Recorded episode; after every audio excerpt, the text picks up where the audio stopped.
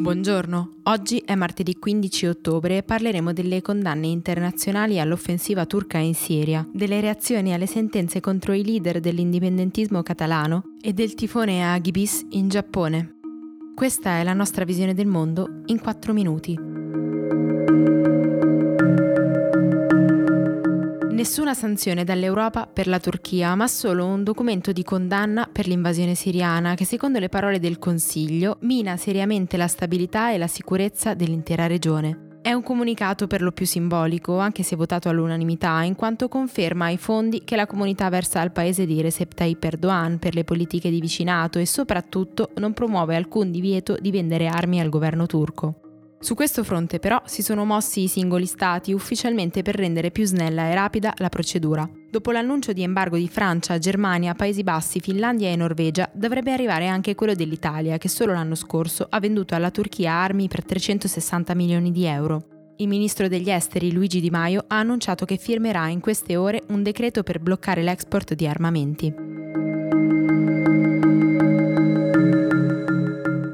Tribunale Supremo spagnolo ha emesso condanne tra i 9 e i 13 anni di carcere nei confronti dei 12 leader indipendentisti con l'accusa di sedizione e appropriazione indebita per la fallita secessione catalana dell'ottobre 2017.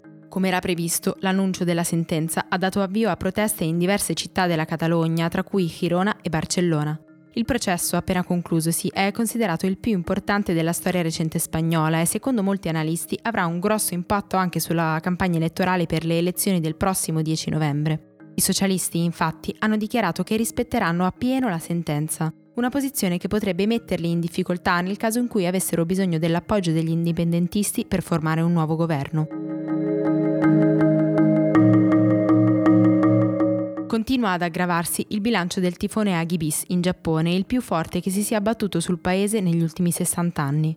Secondo le ultime rilevazioni si contano più di 55 vittime, almeno 15 dispersi e quasi 200 feriti, oltre a migliaia di case al buio, allagamenti e inondazioni in tutto l'arcipelago, inclusa la capitale Tokyo. Gli effetti del tifone erano stati previsti prima del suo arrivo e più di 7 milioni di persone avevano ricevuto l'avviso di evacuazione non obbligatoria, ma solo 50.000 avrebbero effettivamente lasciato le proprie case per andare nei rifugi statali.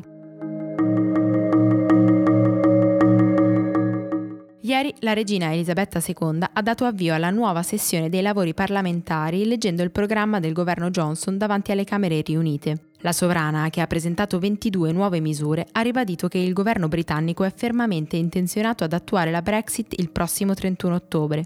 Cercherà quindi un nuovo accordo di partnership con l'Europa basato sul libero commercio e cooperazione di amicizia, ma anche sulla fine della libertà di movimento dei cittadini dell'Unione Europea.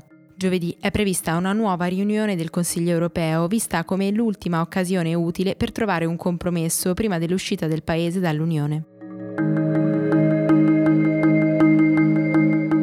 Ieri nella Repubblica di Guinea si è svolta la prima di una serie di proteste contro un provvedimento che potrebbe cambiare la Costituzione del paese e consentire al presidente Alpha Condé di candidarsi per un terzo mandato. Nella capitale, Conakry, i manifestanti hanno bruciato pneumatici e lanciato pietre contro la polizia che ha risposto sparando sulla folla e uccidendo un ragazzo di 16 anni e ferendo altre quattro persone. Il mandato di Condé, salito per la prima volta al potere nel 2010, scadrà l'anno prossimo, ma il leader 81enne ha chiesto al governo di esaminare la stesura di una nuova Costituzione. Per oggi è tutto. Da Antonella Serrecchia e da Rosa Uliassi, a domani.